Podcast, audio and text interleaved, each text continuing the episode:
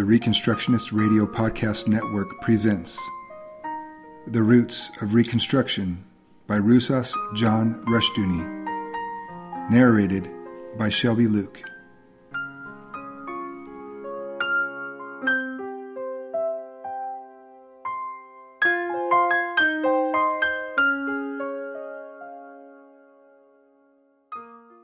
Thank you for joining me this week in the reading of Roots of Reconstruction by Rousas John Rushdoony. In lieu of the judgment of God across this nation, I appeal to you to listen, learn, and live as the Holy Spirit guides you in the truth of the Word of God. The words and prompting of fallible men do not hold a candle to the truth of Scripture, and the truth of Scripture will only be words to our ears unless we exhort, establish, and exercise these infallible words in every area of thought and life. Chalcedon Report number 92, April 1973. The failure of statism, whether in ancient Rome or today, usually centers on two areas, religion and economics. The two, moreover, are very closely related. In fact, economics was once taught as a branch of Christian ethics, because sound economics is simply the application of the principle, quote, thou shalt not steal, unquote. Monetary policies and welfare economics have historically been very common means of robbing the middle class and redistributing a nation's wealth and resources. There are two basic premises to a social order, both of which are strongly emphasized in the Bible. First, quote, man shall not live by bread alone, but by every word that proceedeth out of the mouth of God, unquote. Matthew 4:4, Deuteronomy 8:3. Food alone cannot satisfy man. Man requires a purpose and a meaning to life, and the absence of meaning renders life impossible. Wordsworth, in October of 1803, did not suffer materially, but his hopes in the French Revolution having been destroyed, he could, with the rise of Napoleon, feel only despair. He wrote in, quote, Poems Dedicated to National Independence and Liberty, unquote, Part 1, Number 22. I find nothing great, nothing is left which I can venerate, so that a doubt almost within me springs of providence, such emptiness at length. Seems at the heart of all things, I tremble at the sorrow of the time. A year earlier, Wordsworth wrote 1802, Ibid, Part 1, Number 15, of man's plight in his day as one of perpetual emptiness, unceasing change, no single volument paramount, no code, no master spirit, no determined road. Wordsworth experienced some of the earliest anguish which ushered in the era of revolutions. We are now deeper in that crisis and despair. Quote, what's there to live for? Unquote, asked a youth of 20 recently who had tried every kind of experience, felt burned out, and was seriously considering suicide. Time and again, generations of men who have been materially rich have turned on their culture and destroyed it because it failed to provide them with a reason for living. Second, while man cannot live by bread alone, neither can he live without bread. Man can no more neglect the material necessities of life than he can the religious. Food is basic to life, and economics deals with the necessities and the amenities of life, their supply and demand, and their flow. Men require a sense of security with respect to their ultimate goals, with regard to the meaning of life, and with respect to the economic realm. A man can take a great deal of hardship and difficulty if he feels that what he earns is sure, that his work pays off, and that his property is not subject to confiscation by decree or by taxation. To feel insecure in one's possessions is unsettling and destructive. It erodes the value of man's work and purpose. As a result, while inflationary economics brings, for a time, more than a little wealth to the debtor classes, they also bring an unsettling fear of confiscation. Consider, for example, what Orton reported in 1950 concerning Britain. Quote, A steeply graduated income tax has long been the backbone of British fiscal policy. The standard rate is now, 1949 through 1950, 45%. On this was superimposed, in 1948 and 49, a special tax on investment income which in effect was and was acknowledged to be a capital levy. On higher income brackets, the total tax ran well over 100% of gross income. A man with wife and two children getting an investment income of $36,000 was liable for a tax of $37,500. A bachelor with $100,000 of such income had to find $130,000. This, of course, meant throwing all kinds of property, land, houses, cottages, farms, furniture, books, art collections onto a buyer's market. That was done, but it has also meant, as it was intended to mean, the transfer of innumerable personal and private social responsibilities to the state. That was done too. Now the state has them. The Inland Revenue Commissioners, in their report for the year ended March 31, 1949, officially state that there are only 70 people left in Britain with incomes after taxes of more than $24,000. Quietly, as this result has been accomplished, one would have to look back to the French or Russian revolutions for a comparable precedent, unquote. William Allot Orton, The Economic Role of the State, page 101F, Chicago, University of Chicago Press, 1950.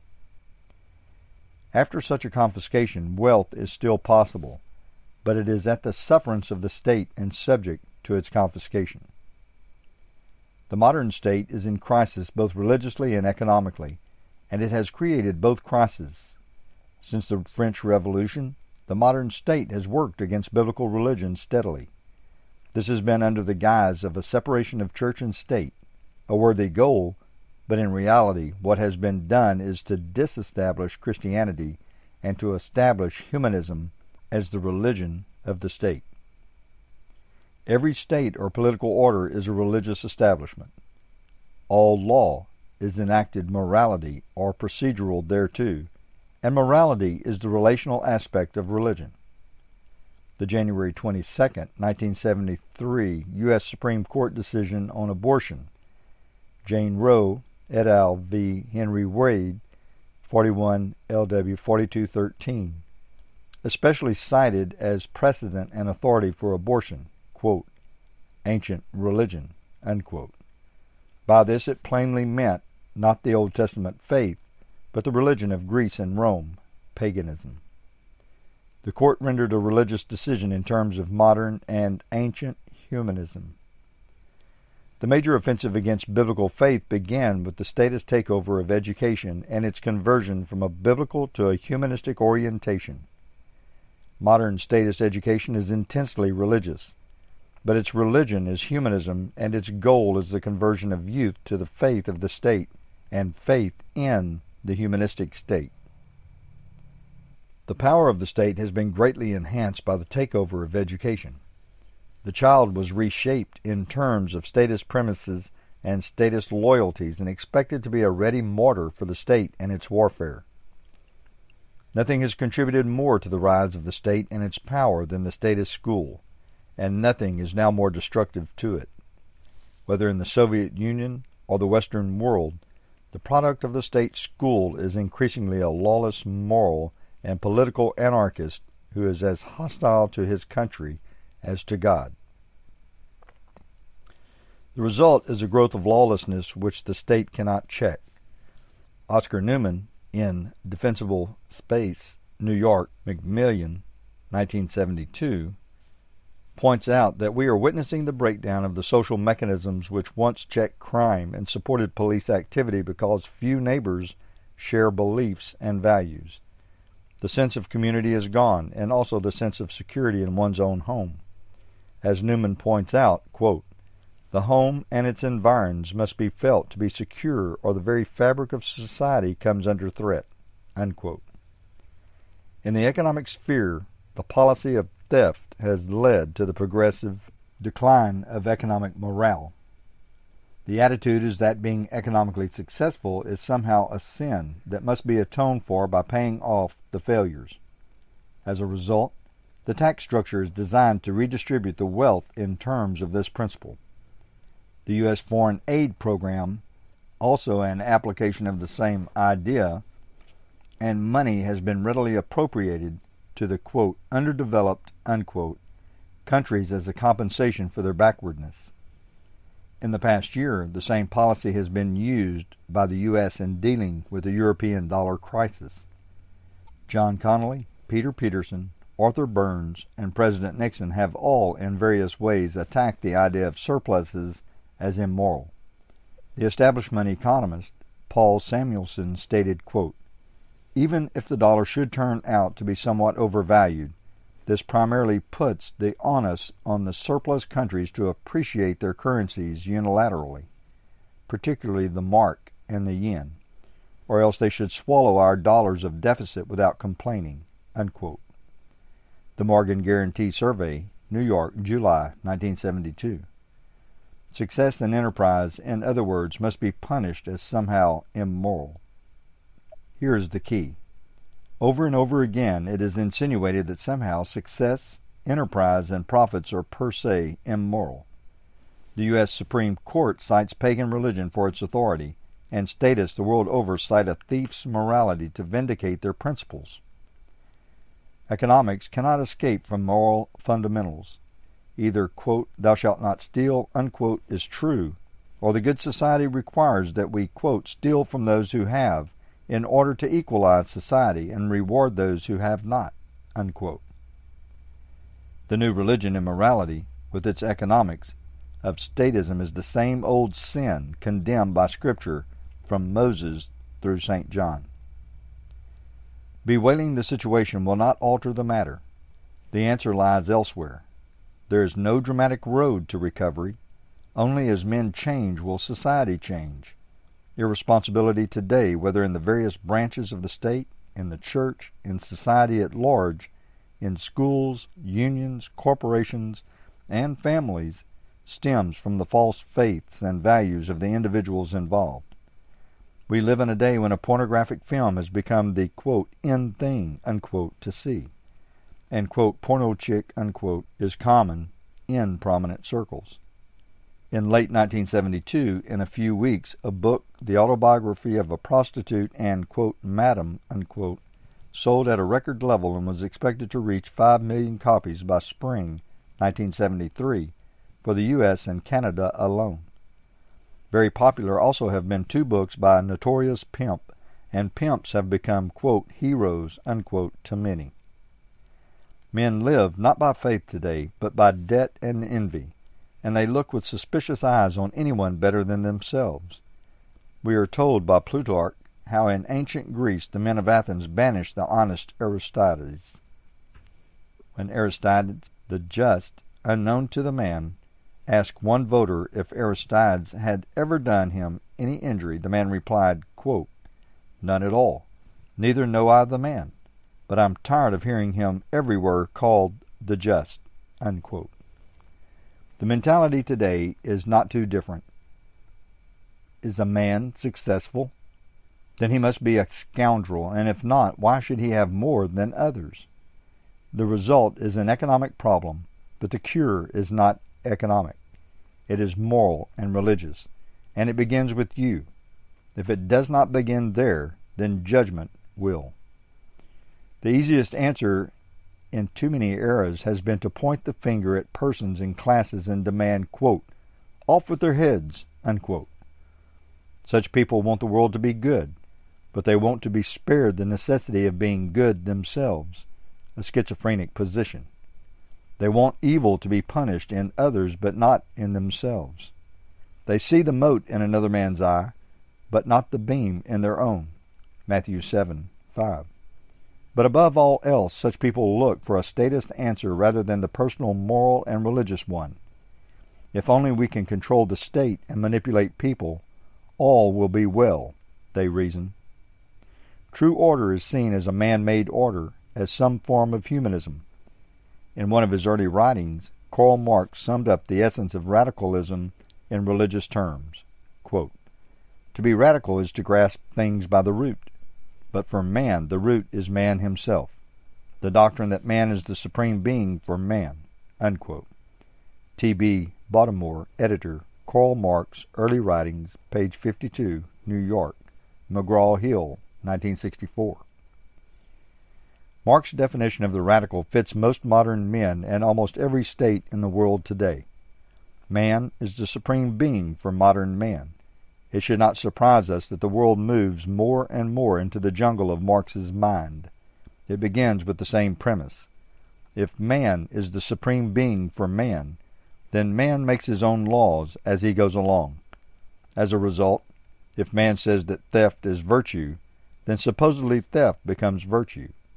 Our modern economics and our modern established religion, humanism, are alike consequences of making man his own God.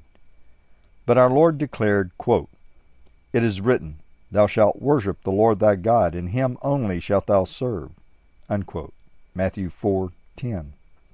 And God is built in a problem which confronts the humanistic state and will progressively in the days ahead. Man shall not and cannot long live by bread alone, and neither can he live without it. The more the state increases its power, the more it undermines both the religious and economic life of man, and its own life as well. Chalcedon Report No. 93, May 1973. Thomas A. Kempis, 1379-1471, wrote a devotional manual entitled On the Following, or Imitation of Christ, said by some to be, after the Bible, the most widely read book in history. The title sums up the major cultural goal in the history of Western civilization, the attempt to create social order in terms of Christ in Scripture. With the Renaissance, and then with the Enlightenment and the French Revolution, another cultural goal came into existence, the imitation of the non-working rich, royalty, or nobility. The object of envy and imitation became the idle classes, men beyond work, men who could live in contempt of monetary considerations, morality, and law. The rake and the dandy became heroes. They seemed to live a life without reckoning and without a day of economic or religious judgment. The beginning of the era of revolutions did not lead to a proletarianization of culture. Instead, the new classes in power began to imitate the vices of the old aristocracy and to flaunt their contempt of economics and religion as a means of proving that they had arrived. In France, from Louis XIV on, the court was marked by gambling on a massive scale and sexual immorality. 19th century France saw the new classes imitate royalty, and courtesans triumphed as never before. In Red China, the elite communist cadres put the old warlords to shame with their more systematic exploitation of women, their use of power to promote their idle fancies, and their childish and senseless pride. Each new generation of leaders has imitated the older idle rich and have built houses, not in terms of convenience and utility, but as imitation palaces, and furnishings still are prized because they echo the ornate vulgarity of the Bourbon styles. The, quote, proletarian art, unquote, of Marxist countries is officially required to imitate the older styles of royal Europe in the name of socialist realism, whereas non-Marxist art despises the same tradition in art because the middle classes borrowed and used it for a time. Modern art strives instead for a new elitism which is non-utilitarian in a radical sense. In education, the goal on the part of the traditional scholar is the training of gentlemen. Witonski thus deplores the instrumentalism of American universities where, quote, instead of studying, say, Latin poetry, a student can study urban race relations, an instrumental course that will be of little use to him in the real world, unquote. Peter Witonski, What Went Wrong with American Education, page 112, New Rochelle, New York, Arlington House, 1973. But of what, quote, use, unquote, is Latin poetry, quote, in the real world, unquote. Witonski's idea of a liberal education is hopelessly obsolete. A liberal education is an education in the art of freedom, of being a free man, liber meaning free, and Witonski, as an Oxford and Harvard scholar, has a view of freedom which is irrelevant to our world, and in its own way almost as worthless as courses in hotel management. The scholar, as a member of the idle clan, a man who is rather than does, is meaningless increasingly. The scholar who does asks to initiate the, quote, social relevancy, unquote, of agitators. The academic scholar has thus been unable to define himself in our era because he lacks a faith which makes for valid definition. This underscores his increasing irrelevance to the future in any constructive sense. The styles of men and women in the age of aristocracy stress clothing which made people useless for work. Women emphasized this by their hairstyles, shoes, and fingernails. They were beyond work. The goal of most moderns is the same non-utilitarianism and the same lust for an aristocratic idleness. The hippies have also manifested the same contempt for the world of work. They drop out of study and work. They emphasize handcrafts and aristocratic arts as alone relevant to their cultural goals. Quote, the Puritan work ethic, unquote, as the antithesis of this imitation of the non-working or idle rich, has been especially under attack.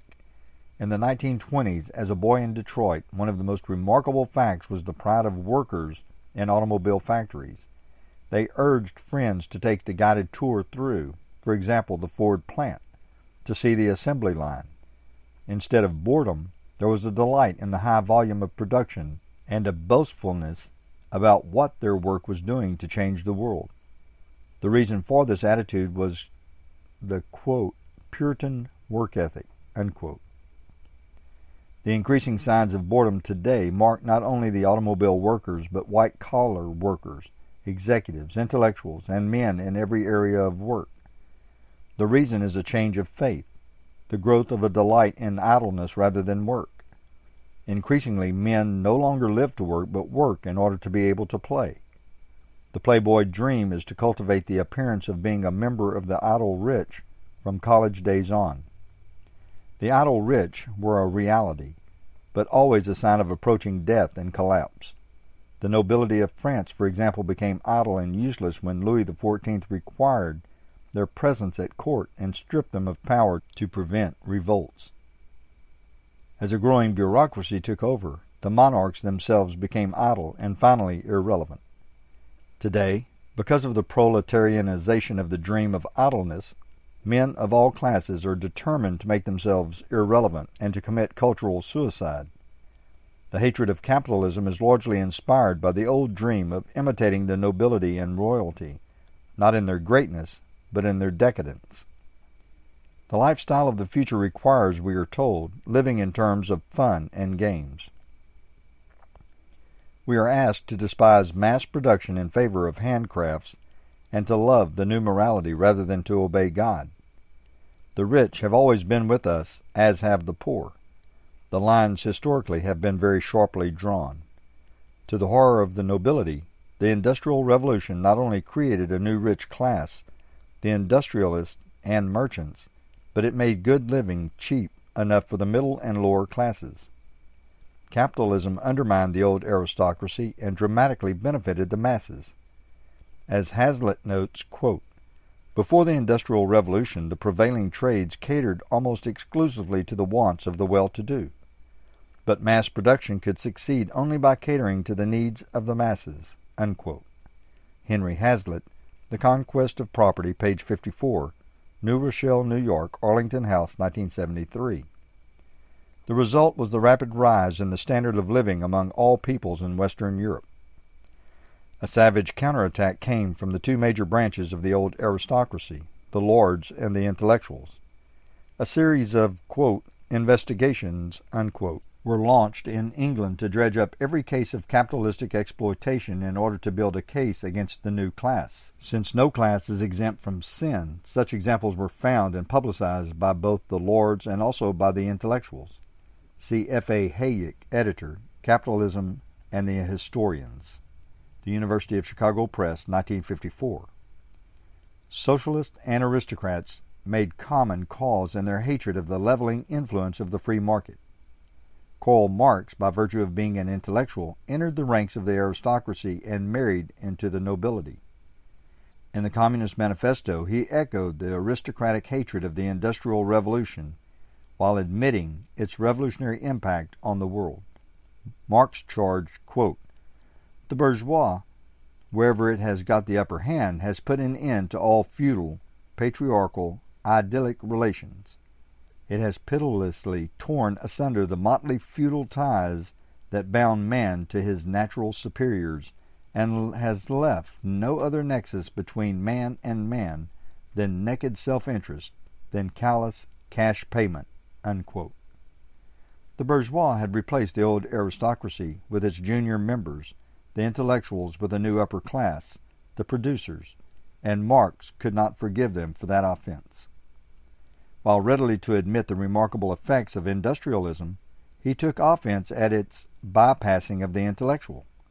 He countered with a Hegelian dream in which the seduced masses, rejoicing in the new affluence, were offered even more affluence if only they followed the intellectuals as their philosopher-kings. One point Marx saw clearly. Power had belonged to the royalty and landed nobility, because in the old order they largely controlled property. This old aristocracy had made room for the intellectual. A Ph.D. had standing as a junior member of the aristocracy, and if he were a Goethe or Voltaire, with or without a degree, he was an uncrowned king. That eminence had been shattered. Capitalistic production had created new and cheap property. Good property, and even landed property, was taken over by the middle and lower classes with their new wealth. In the Communist Manifesto, Marx declared, quote, "The distinguishing feature of communism is not the abolition of property generally, but the abolition of bourgeois property. In this sense, the theory of communism may be summed up in the single sentence, abolition of private property. Capital is therefore not a personal, it is a social power," unquote. Once a feudal aristocracy had controlled this social power, property. Marx now proposed that a new feudal aristocracy, the dictatorship of the proletariat, the intellectual elite, controlled this social power. The Marxist, quote, revolution, unquote, was the ultimate in counter-revolutionary thinking. It was aimed at undoing the effects of the Industrial Revolution. In a variety of ways, the New Left continues in this reactionary, counter-revolutionary tradition. Quote, "Detroit," unquote, is a symbol of the hated mass producer. Production has polluted the world. The ecology people hold, ignorant of the greater pollution which preceded the Industrial Revolution, or of the times when the rivers of Europe were dead streams in a way beyond our present knowledge. The goal of the New Left is to sabotage the great seducer of the common man, production. Instead of realistic attempts at dealing with pollution, the, quote, eco-freaks, unquote, the New Leftist exploiters of ecology and conservation, concentrate instead on destroying production. Through legislation and sabotage, production is hampered. Oil shortages are one result. The oil reserves in America alone are enormous, despite the statements to the contrary. But drilling is restricted, and new refineries are not built because of restrictions. Offshore drilling has a remarkable record of safety. The Santa Barbara incident had overtones of sabotage. Today, guards are necessary on offshore installations to prevent sabotage by groups who want to create destruction in order to make production anathema. It is the mark of the New Leftist aristocracy to despise mass production in the name of the masses, to hate an abundance which enables, quote, the common man, unquote, to have as much as an intellectual. One well-paid university professor climaxed and concluded a long tirade against capitalism by declaring, quote, "Do you realize that my plumber makes more money than I do?" unquote. This was the ultimate insult. The free market economy had given a plumber more money than a professor. The professor's contempt of capitalistic materialism had a materialistic ring. In every age, disproportions have existed such as the professor cited, and in every society. They are not corrected by envy, and mass suicide. We see also a horror of abundance in the New Left and a desire to destroy abundance. The delight of the New Left in handcrafts is revealing. What they produce is sometimes good, sometimes crude and childish, but in either case it has for them in virtue of being a scarce product. Scarcity is prized and abundance is despised. There is a contempt in every area of the common and the abundant. For example, to have a lovely flower or shrub in one's garden which grows and blooms readily is somehow despised and frowned upon. The idea is to coax growth out of something which does not do well in that locale. Achievement is not seen as beauty, but as scarcity and exclusiveness. For many, a flower is not beautiful if it is common. In my university days, I heard professors on a few occasions ridicule the Californian's affection for his state flower, the poppy. In those days, tens of thousands of acres were covered with poppies every spring. Since then, cultivation and the extension of farming into new areas has caused the poppy to recede. A student has told me that he has heard professors denounce the destruction of the California poppy by the extension of farming. This is typical. Abundance is despised and scarcity is prized, because only the elite can afford the scarce item. To cite one more example among many, styles reflect the same hatred of that which all men can enjoy and the same lust for the aristocratic. The aristocratic in this definition is not the superior, but rather the exclusive and the scarce, whether the style is in dress or in a fad, as long as it is the mark of the avant-garde. Everybody is ready to imitate and adopt it. The imitation of the idle rich, the jet set, or any other group is a major passion. Is it chic to see a certain pornographic film, to favor homosexuals, or to adopt a style? Then all climb aboard in the bandwagon of liberal and or radical chic, hippie chic, or what have you. However, when it becomes popular, it perishes. Is everybody doing it? Then forget it. The imitation of the following of Christ had as its goal life. The imitation of the ideal of the idle rich, or aristocracy as imagined in the modern era, has as its goal irrelevance. The privileged groups of the monarchist era in France had as their social goals and principles four things. First, they believed in inequality, however much they idolized Rousseau and his gospel of equality. It was an article of faith with them that some men are more equal than others. Second, they believed in the autonomy of the aristocracy.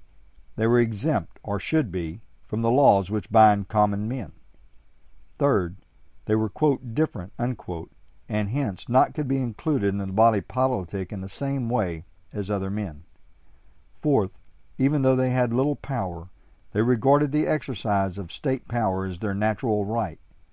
It is this heritage which the intellectuals and the New Left, as well as the Old Left, have largely adopted.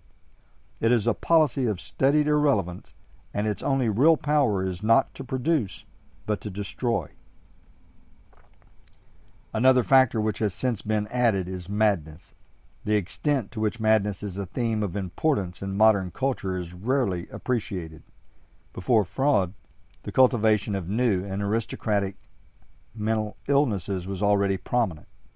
Psychoanalysis became an, quote, end thing, unquote, for a time for the self-styled elite.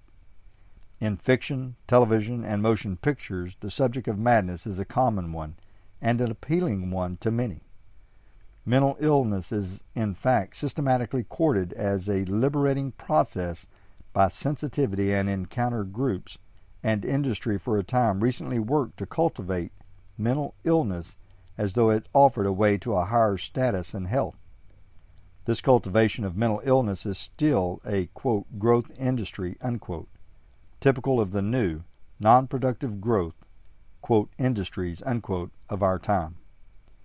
Gene Church and Conrad D. Korns in The Pit, a group encountered defiled, New York, Outerbridge and Lazard, 1972, gives us an account of the kinds of depravity cultivated in the attempts to gain leadership and aristocracy through induced madness.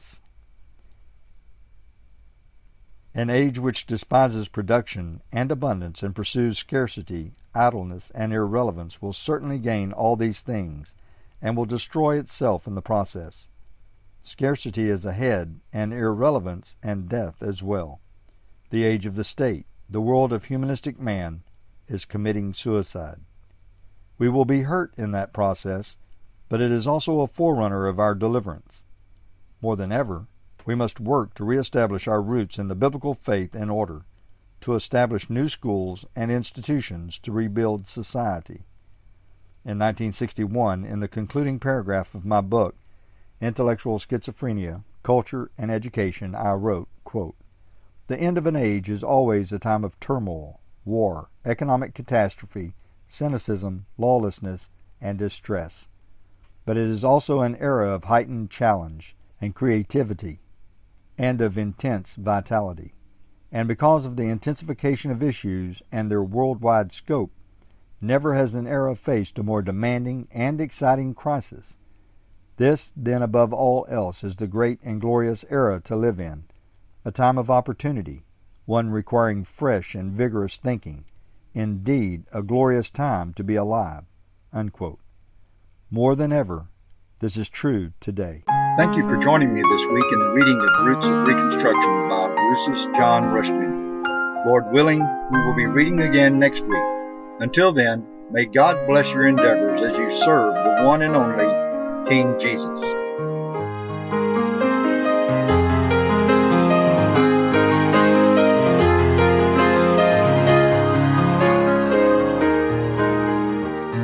It was the blood of Jesus, the perfect sacrifice, the love He had shown us by His paying the very price.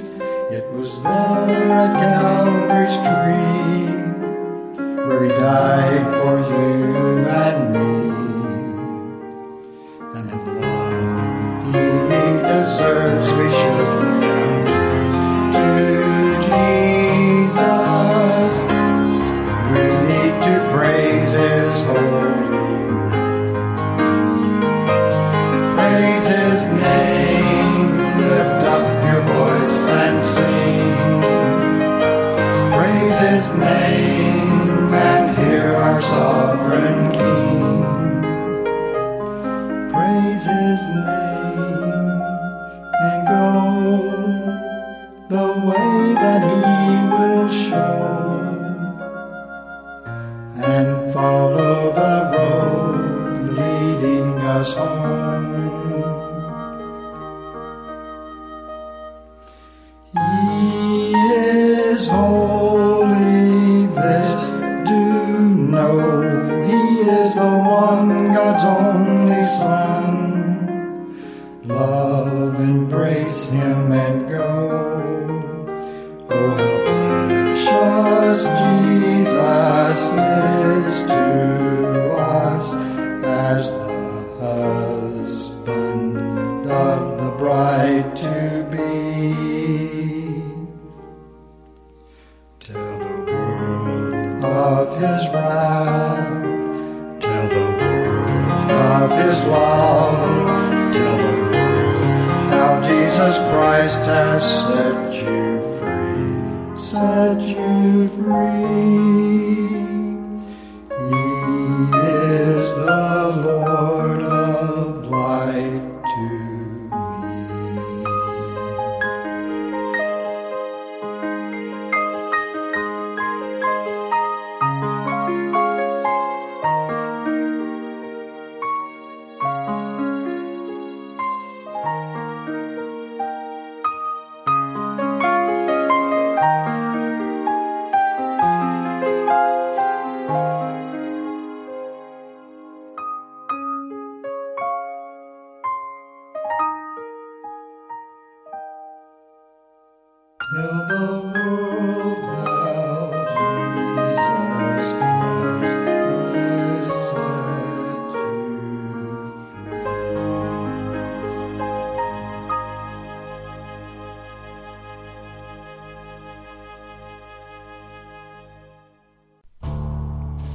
The Reconstructionist Radio Podcast Network brings to you a complete lineup of podcasts where you will hear practical and tactical theology.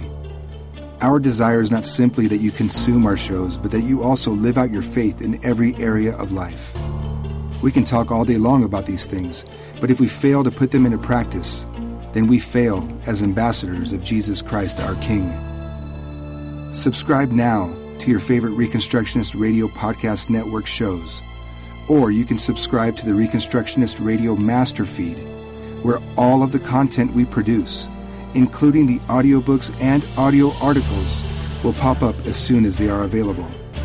And don't forget to visit ReconstructionistRadio.com to volunteer as a narrator or to partner with this ministry financially. May the Holy Spirit stir you into action for Christ and His kingdom.